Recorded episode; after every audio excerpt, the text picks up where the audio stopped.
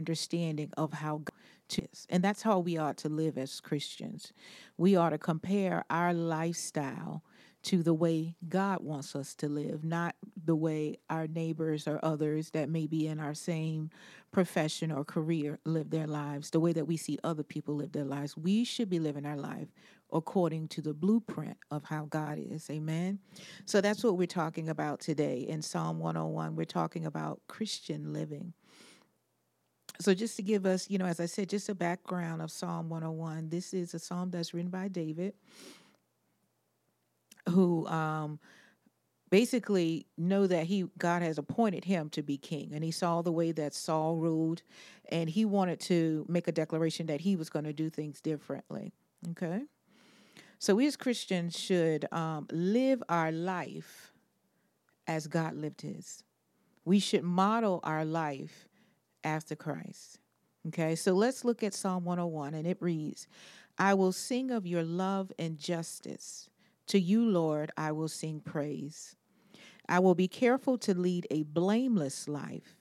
When will you come to me? I will conduct the affairs of my house with a blameless heart. I will not look with approval on anything that is vile. I hate what faithless people do.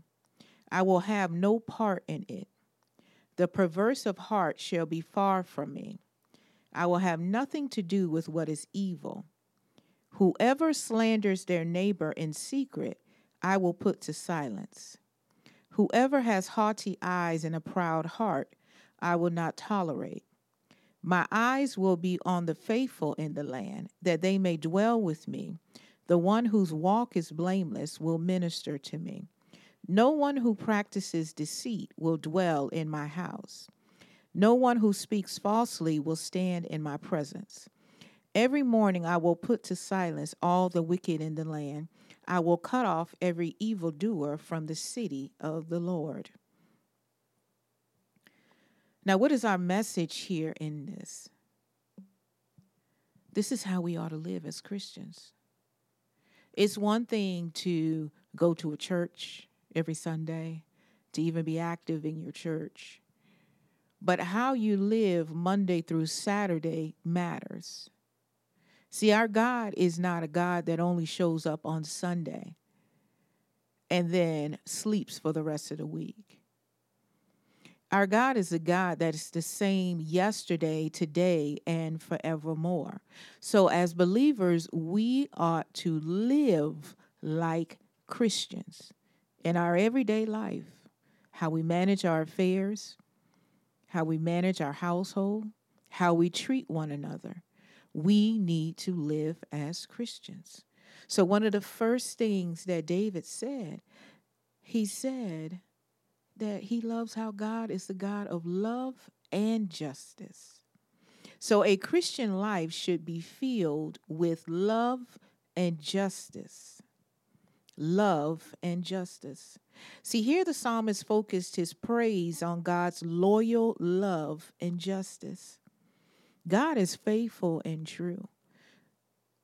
He's faithful. And time has proven God's faithfulness. Situations and problems that we face every day prove God's faithfulness. They prove his love towards us. See, these qualities that um, David pointed out were the foundation of his rule. They were the foundation of the way that he governs, and it should be the foundation of the way that we live our lives. We ought to live our lives being true to love, God's love, as well as true to justice. So, what does that mean? Love, we know, is mercy it's grace, it's forgiveness, it's compassion towards one another. We can go to church every Sunday. We can even be active in the church. We can lead the church, even. But if we're not walking in love in our everyday life, then we're not living a Christian life. Oh, we say we are because we practice Christianity, but in order to live a Christian life and Christian lifestyle, we have to walk in love.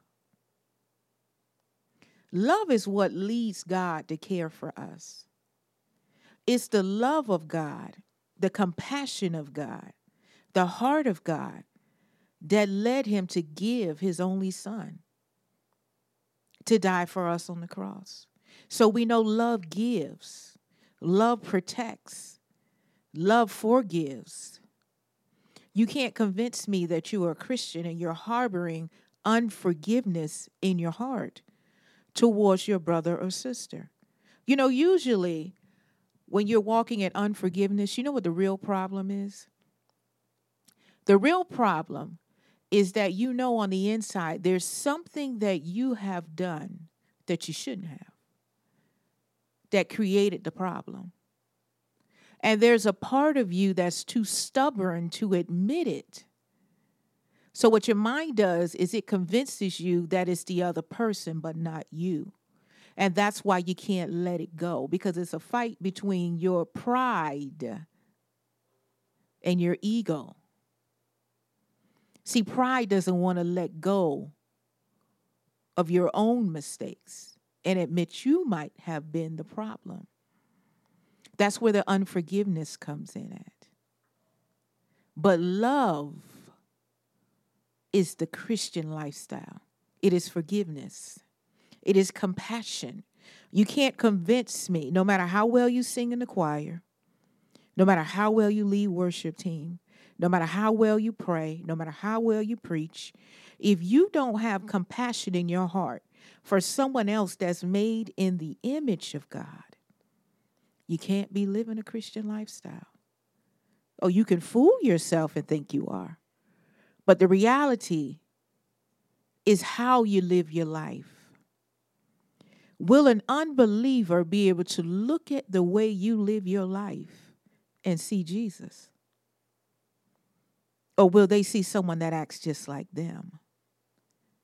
We're talking about Psalm 101 and living a Christian lifestyle. The life of a Christian. Okay?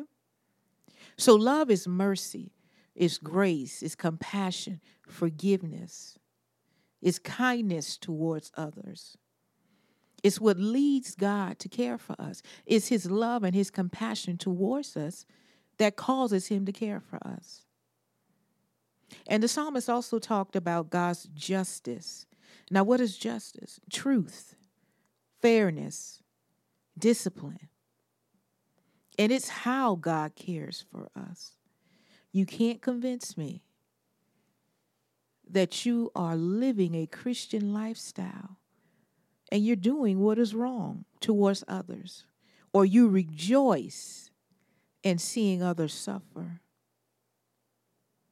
You have no compassion in your heart towards other people. Come on, this Saturday we're not go- this Sunday we're not going to jump around this Sunday. What we're going to do is talk about practical, everyday Christian living so we can have a real conversation of what Christ looks like in the earth. You can't tell me that is Christ. For you to rejoice when someone you don't like is hurting. I received a phone call.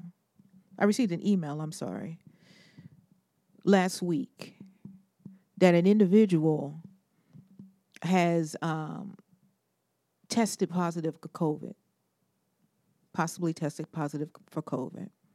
And this same individual, three months ago, three months ago, made light of a tragedy that we had faced in this family. Our family lost one of my brothers in law, my youngest brother in law, a few months ago. And if you've been around this ministry for a while, you're aware of that. You also, if you've been around this ministry for quite a while, you know that at one point my mom was very sick. She was in a coma. Thank God for grace, she made it through it. That's the mercy and grace of God. And she's healthy today, thank God for grace. But she was in a coma several months ago. And while she was in a coma, we received word that they um, took her temperature and she had a, a, a high temperature. So they told all of us to quarantine because all of us have gone to visit her. And when I got that news, I was so upset. I was so upset because not only my mom was in a coma and potentially she had COVID, and then everyone that went to see her all of my siblings, myself, Pastor, my nephews, all of us had to be quarantined. And then not only us, but everybody that we had come in contact with, which included my in laws. We all had to be quarantined. But thank God for grace. The test came back negative. But for a period of time there, that was very, very distressing. And this same individual that just emailed me last week made light of it and tried to use both those situations against me. I prayed on it. Several months later, which is last week, that same individual sent me an email. He's going through the same thing. What am I saying to you here? Could I rejoice at that? No. The heart of compassion in me, knowing what a scare of COVID 19 did to us, prompted me to pray for this individual. Now, we're talking about real life, everyday situations, how we live our lives, not on Sunday, because God is not a Sunday God. We have to live a Christian lifestyle every single day of the week. We have to govern ourselves according to the scriptures. And the pattern, the example that we have, is how God is towards us. So my heart of compassion immediately went to him, and I prayed for him. I pray for his family. And I pray for everybody that I know of that he's been in contact with. That's how we have to live our Christian lifestyle. It's not what we do on Sunday. Oh, we can get up and we can preach, we can shout, we can run around. But how are we governing? How are we stewarding? How are we managing our lifestyle? We have to do it with love and with justice. The scripture in Psalm 89, verse 14, it says, Righteousness and justice are the foundation of your throne. Love and faithfulness go before you. The psalmist, again, this psalmist is talking about God. We are to model how we live our life after God. In order to live a Christian lifestyle, we've got to live it after God's way. Because anything else is what we say having a form of godliness, but den- denying the existence thereof. How is that so? Because if your lifestyle does not model Christ, then what good is it for you to sing sing, sing and shout on Sunday? What good is it for you to jump up or down and do all these theatrics that we do on Sunday if we're not living a Christian life. Our victory is in the word and doing what the Bible says for us to do. So we have to have a desire or make an effort to follow God's example in our stewardship. What's our stewardship? It's our management of the people, the places, and the things that God entrusted to us. So take an inventory of the people, the places, and the things God has given you. Just put that in your mind for a second. And then ask yourself, you don't have to say it out loud. Ask yourself, am I modeling God's way? Is my stewardship after God's heart? Am I walking in love and justice? See, justice is also important. So many times we as Christians, we get caught up on, well, God will forgive me. God will give me grace. I can just do whatever I want to do. That's not God. He's a God of justice as well as a God of love. That means what's fair and what is right. A true test of a Christian, a true test, is how you treat the people you don't like. I told y'all today we're not going to do jumping and shouting. We're going to talk about everyday practical Christian living, the stuff that doesn't get talked about. How do you treat the people you don't like? Are you walking in love towards them? Do you treat them right? Now, some of you got lost already. You got lost when I was talking about love and praying for those who may have hurt you. But now, how do you treat the people that you don't like? How do you treat them? Do you rejoice if bad things happen to them?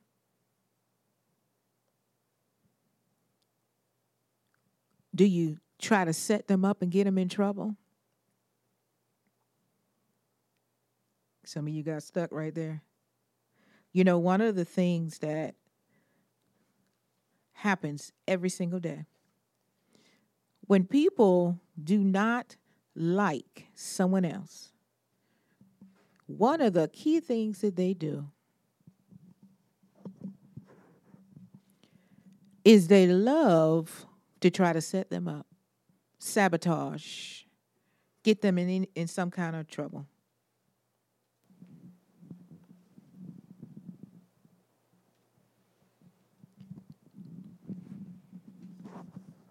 Thank you.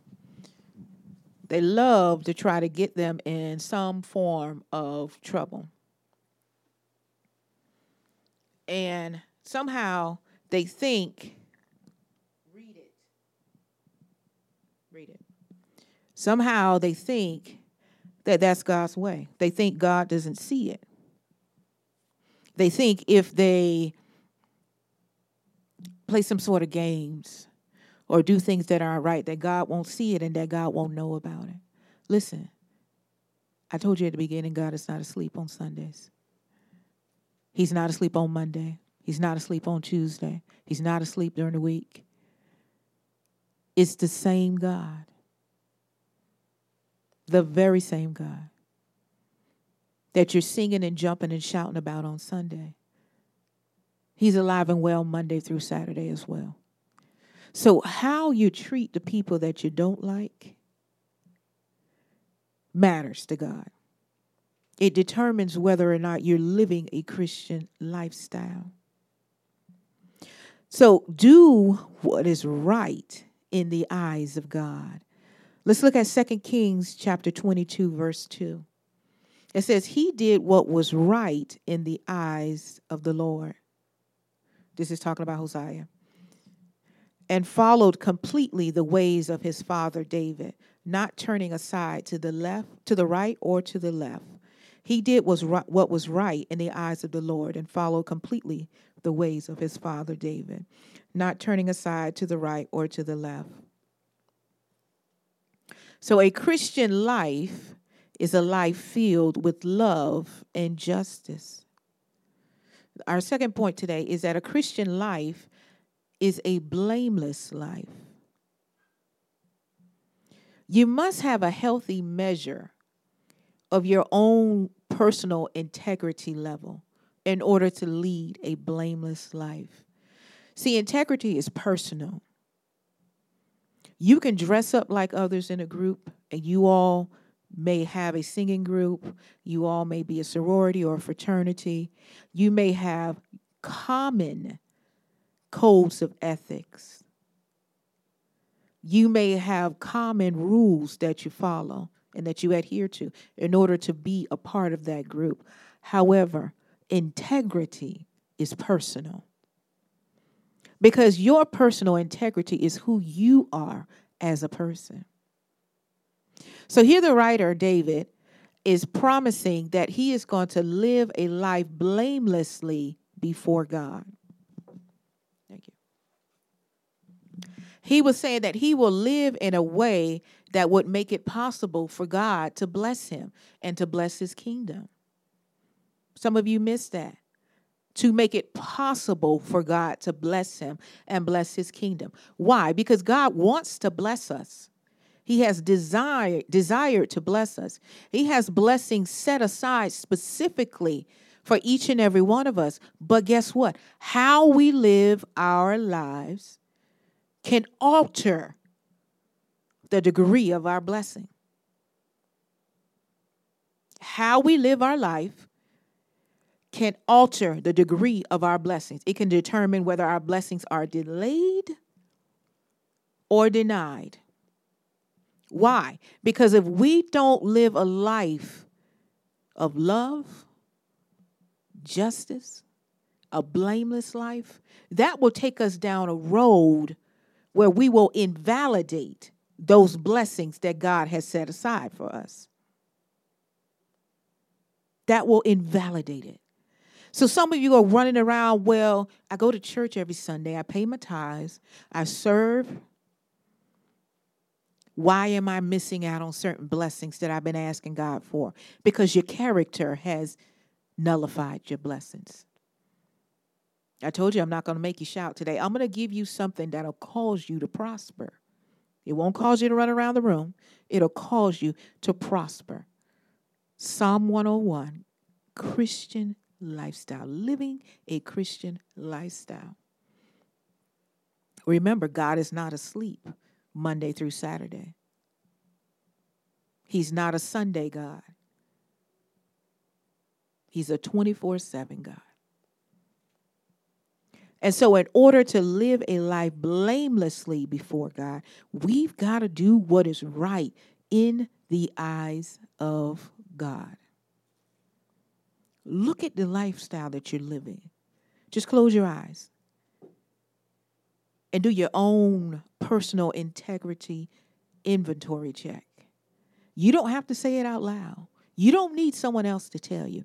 If you are a believer in Christ, and this message is for the believers, if you are a believer in Christ, you know when you've done something right or wrong. You know whether you have treated situations as you should. It should not take an outside person to tell you that you're wrong your own personal level of integrity should correct you. And if it doesn't, you need to check your Holy Ghost meter. You need to do an inventory. Let's look at 1 Timothy chapter 3 verses 1 through 7. This is for the believers. I remember David was about to walk into his kingdom. He was about to be king. And so these are for the but this is for the believers that you know God's got a calling on your life. I hear time and time again, Pastor Frida, God called me to this, that, and the other, and I'm ready to walk in my ministry. I'm ready to serve. I'm ready to go to the next level. You know what my response is? What's your lifestyle like? How do you handle conflict? Do you get along with people? do you have unforgiveness in your life? I don't care anything about your gift. You can come to the Bible college all you want to, that's fine. You can serve on a dream team, that's beautiful, that's wonderful. You can even tithe, be the biggest tither in the church, that's great. What is your lifestyle like? What does Monday through Saturday look like for you? How do you deal with conflict? How do you deal with people? Are you stealing on your job? Do you cheat if you get an opportunity to on your taxes? Do you treat people right? Are you walking in unforgiveness? If you see your enemy fall down and, and or hear something bad about your enemy, do you rejoice? Are you walking around slandering and gossiping and lying and backbiting? Are you recruiting people to dislike the person that you don't like?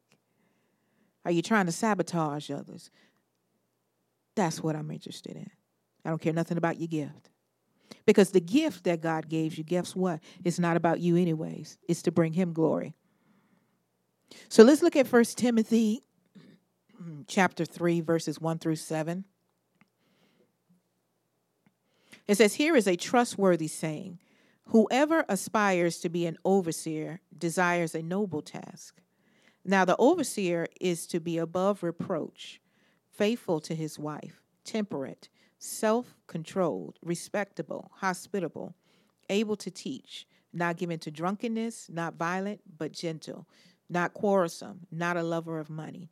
He must manage his own family well and see that his children obey him, and he must do so in a manner worthy of full respect. If anyone does not know how to manage his own family, how can he take care of God's church? He must not be a recent convert, or he may be conceited, become conceited, and fall under the same judgment as the devil. He must also have a good reputation with outsiders, so that he will not fall into disgrace and into the devil's trap. See, verse 2 of Psalm 101 says, I will be careful to lead a blameless life. A blameless life. So, a Christian life is a blameless life. See, God is concerned about how we live, He's concerned about what we do, not just what we say. He's concerned about how we conduct our affairs. How we conduct our affairs is the way you do things, you handle issues, your stewardship over everything God has blessed you with, how you treat situations and people. Blameless means innocent of wrongdoing. And the wrongdoing in this case is in the eyes of the Lord, not our own eyes. To lead a blameless life is to do what is right before God. So, if you know in your heart you want to live a life that makes it possible for God to bless you, then start taking an inventory of how you manage situations, how you manage people. Your integrity begins right here at home in your own heart. Your integrity is personal. What you do as an individual is personal. It says, I will conduct the affairs of my house with a blameless heart. The affairs of your house simply mean the matters you face in your life. Not just your physical house, that's part of it, but just the matters that you face in your life. The people, the places, and things that you are charged to govern, your stewardship.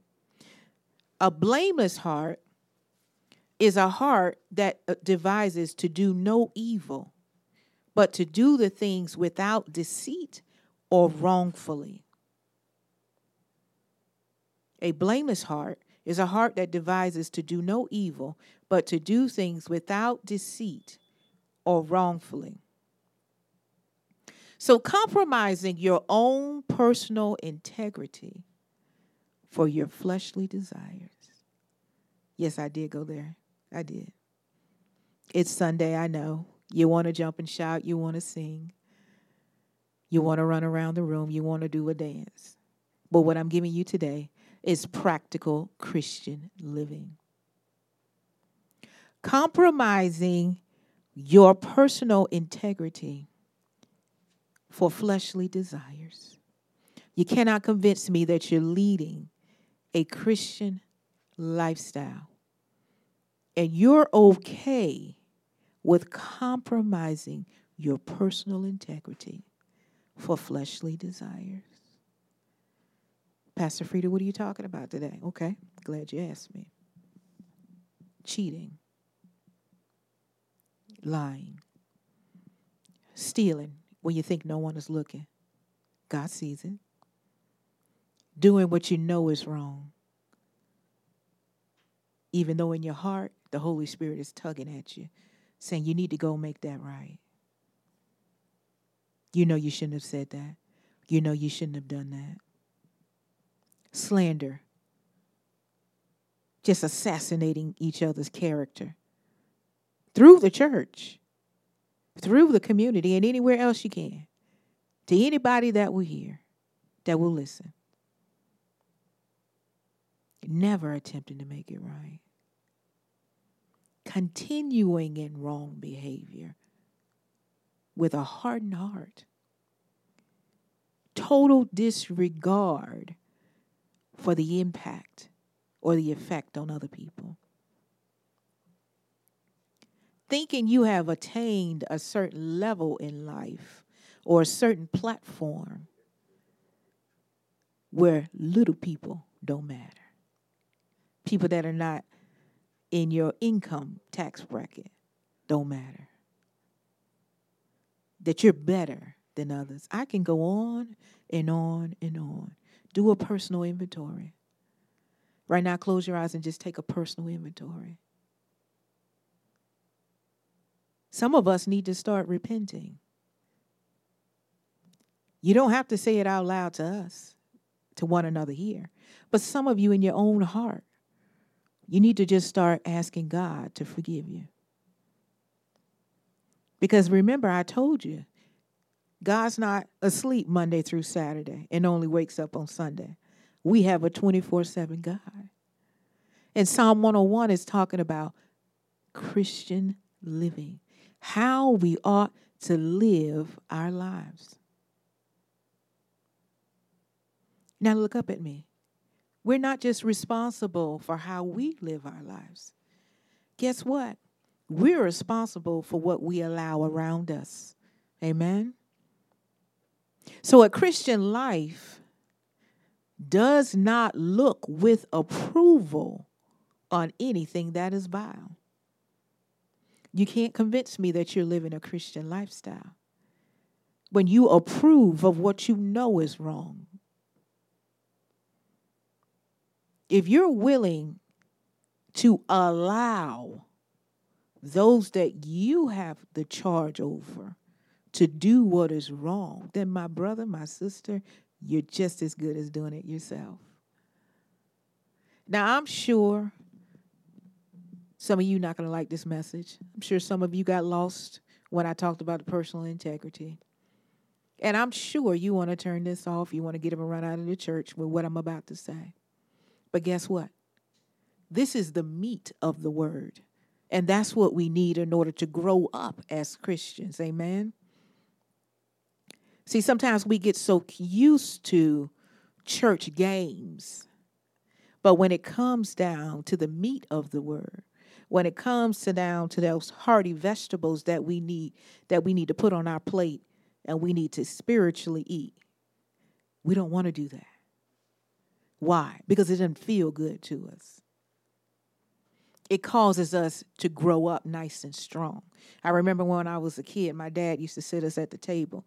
I have very few memories of my father. If you all been around this ministry for a while, you've learned some of my testimony. I have very few memories of my father. Some of the memories I have of him are pretty tragic and sad. Some of the memories that I have of him are normal, what a normal family would go through, but some of them are pretty tragic and sad. But one of the memories I do have of my father was him putting me and my sisters at the table for dinner. He turned that plate around. You act like you don't want to eat those vegetables if you want to. Your mouth is getting stuffed with vegetables before you can touch your meat or you can touch a dessert. Why?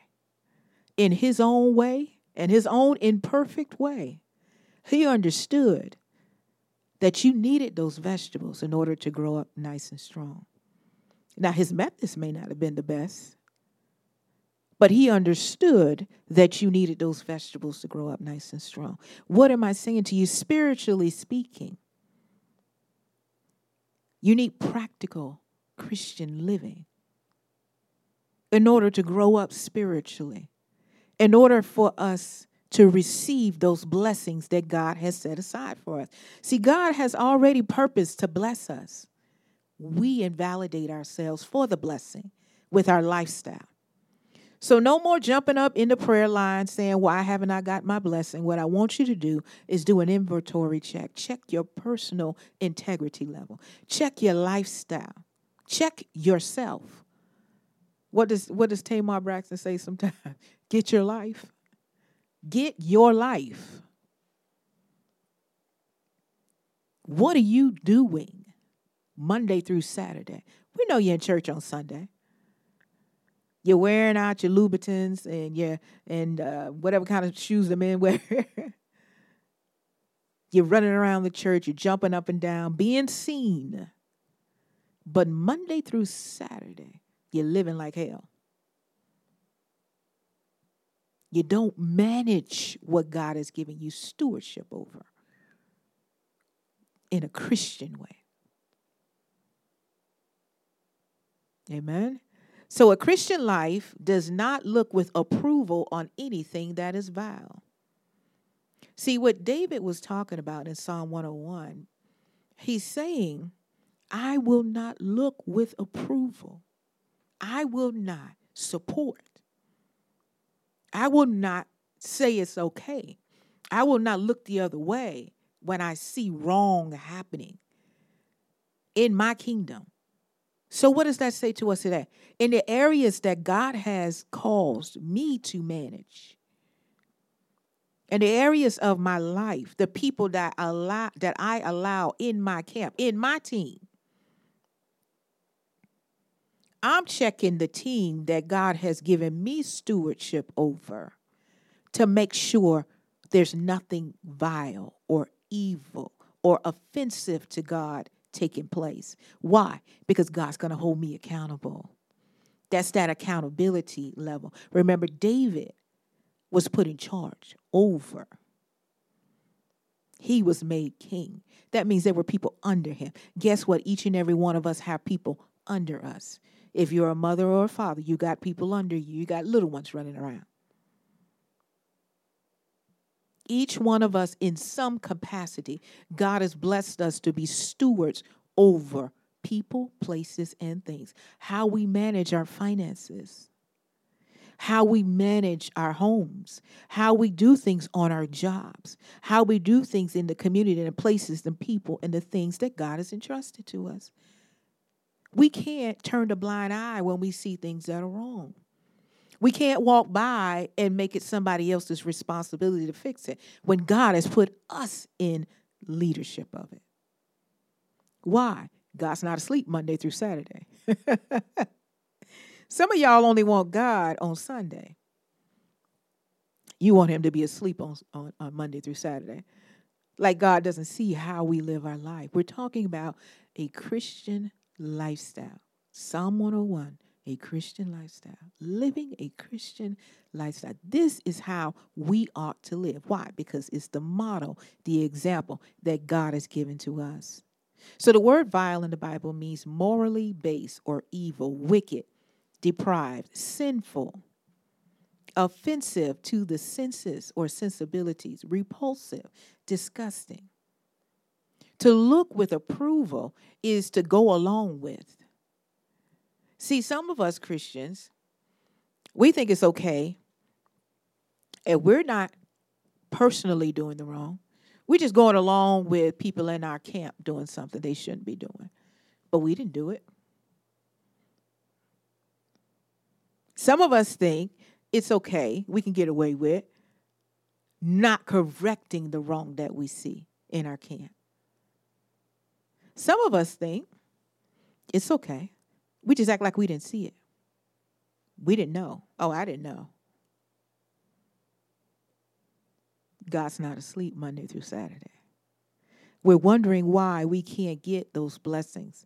Our lifestyles invalidate us for those blessings. Why? Because God is looking for people that He can trust.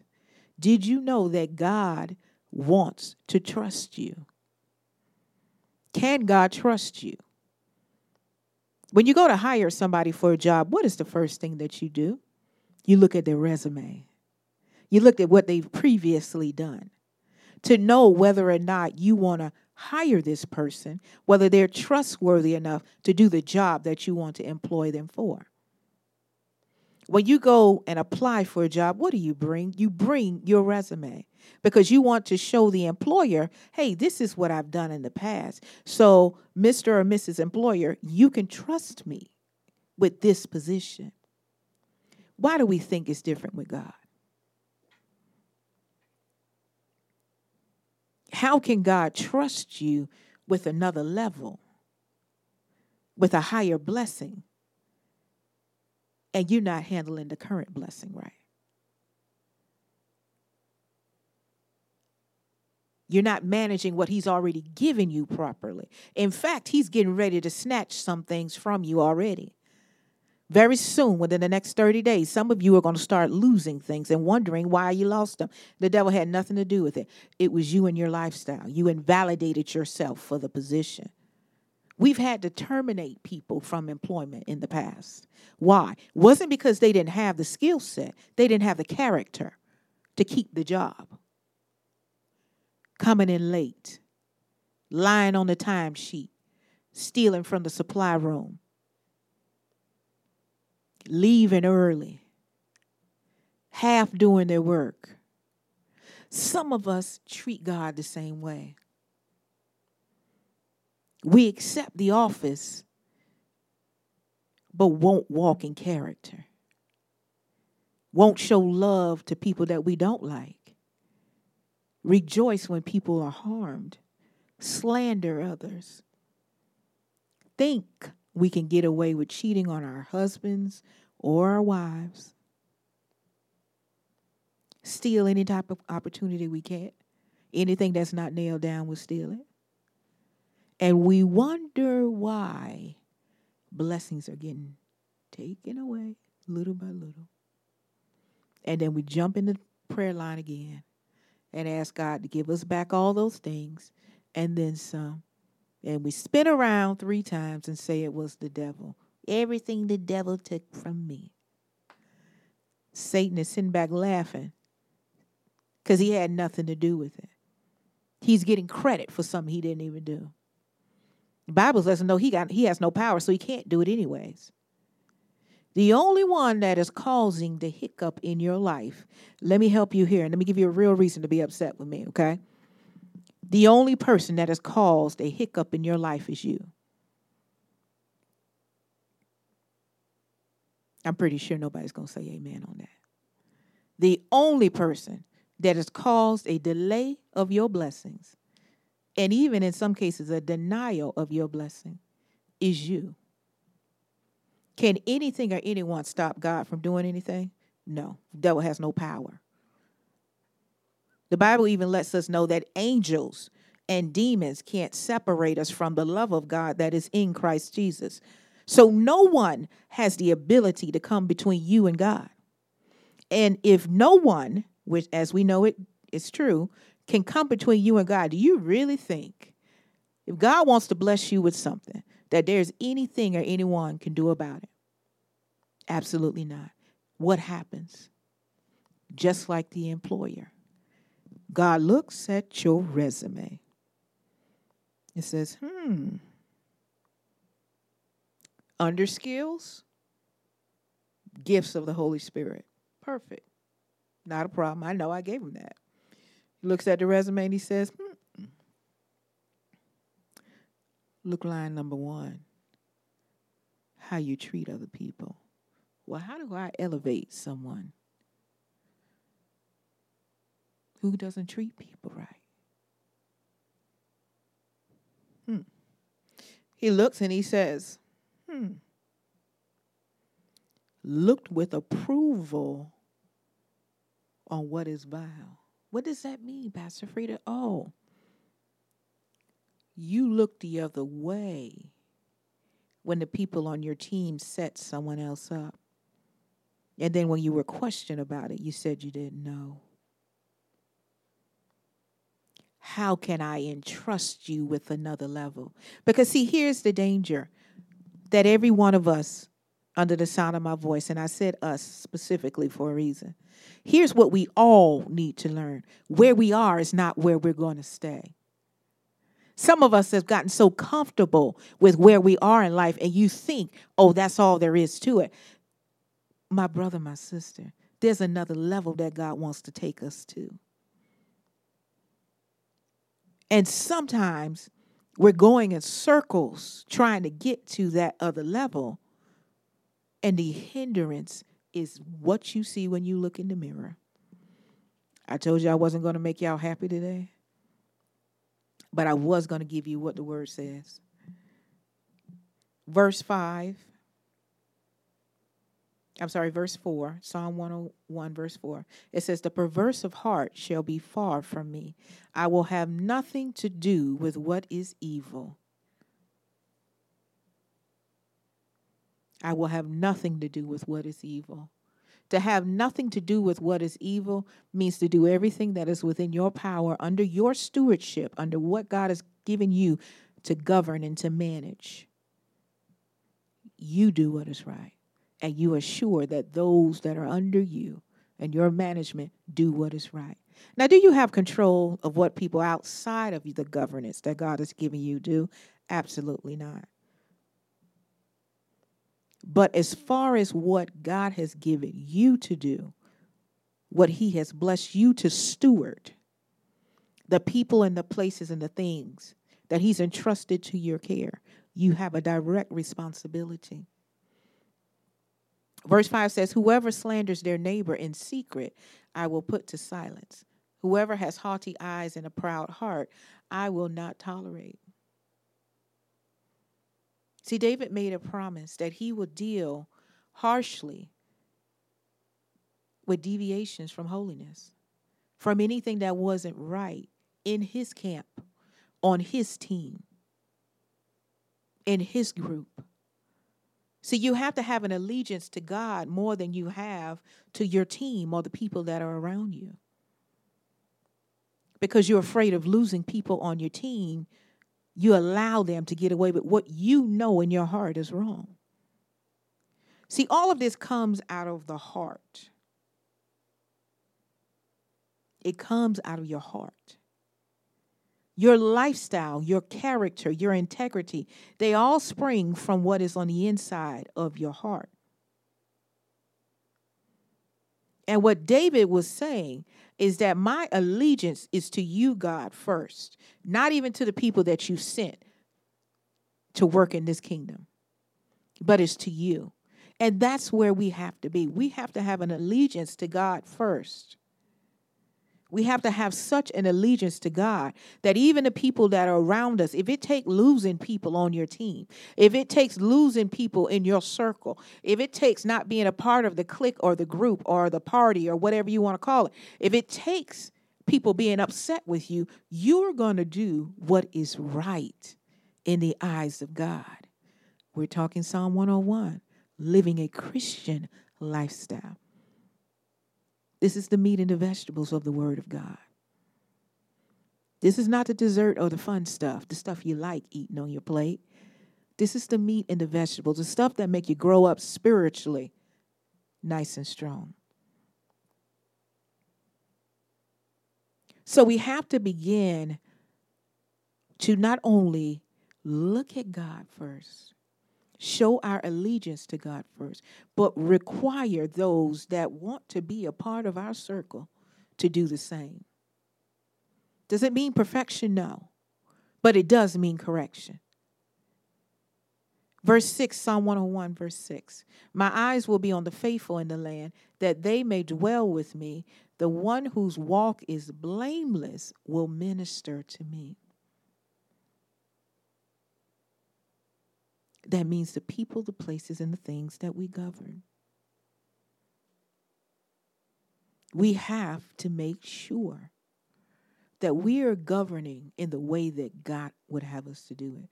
We're managing the things, the people, and the places God has entrusted to us in the way that is pleasing to Him.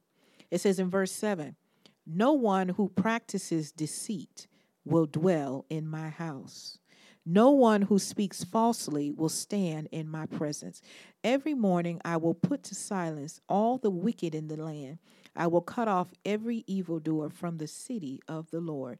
In other words, we have to have such a a intolerance for that which is wrong that even in the people, the places, and the things that God has given us to steward, we don't tolerate it. We don't allow it. We don't allow those that are around us to do what is wrong in the eyes of God, not in the eyes of man, but in the eyes of God. We have to follow after what God says. Why? The Bible says in Proverbs chapter 6, verse 16 through 19, it says, There is things the Lord hates, seven that are detestable to him haughty eyes, a lying tongue, hands that shed innocent blood, a heart that devises wicked schemes, feet that are quick to rush into evil, a false witness who pours out lies, and a person who stirs up conflict in the community. I didn't write this. We're talking about practical Christian living. You can't convince me that you're living a Christian lifestyle. And you allow those in your team, in your camp, the people, the places, the things that God has entrusted to you, to do the things that God Himself hates and finds detestable. Maybe you can convince yourself. You can trick yourself into thinking that, but it's not true. So, what's our homework? We need to do a personal inventory. We need to repent.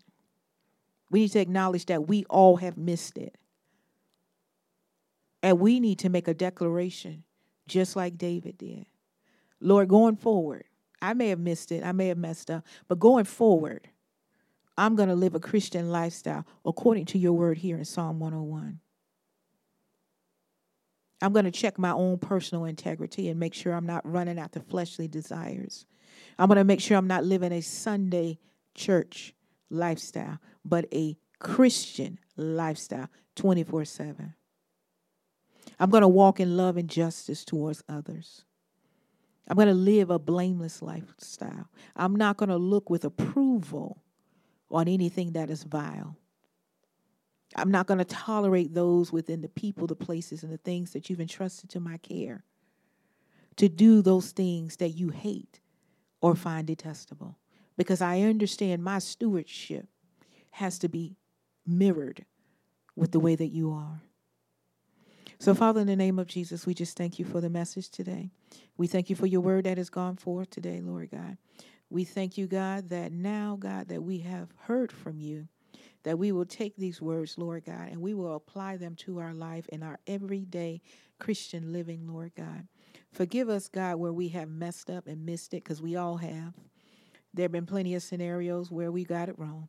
But we ask you, Lord God, to give us your grace and your mercy, Lord God, and to forgive us. We pray, Lord God, that you would move by your power. And it's in Jesus' name we pray. Amen always.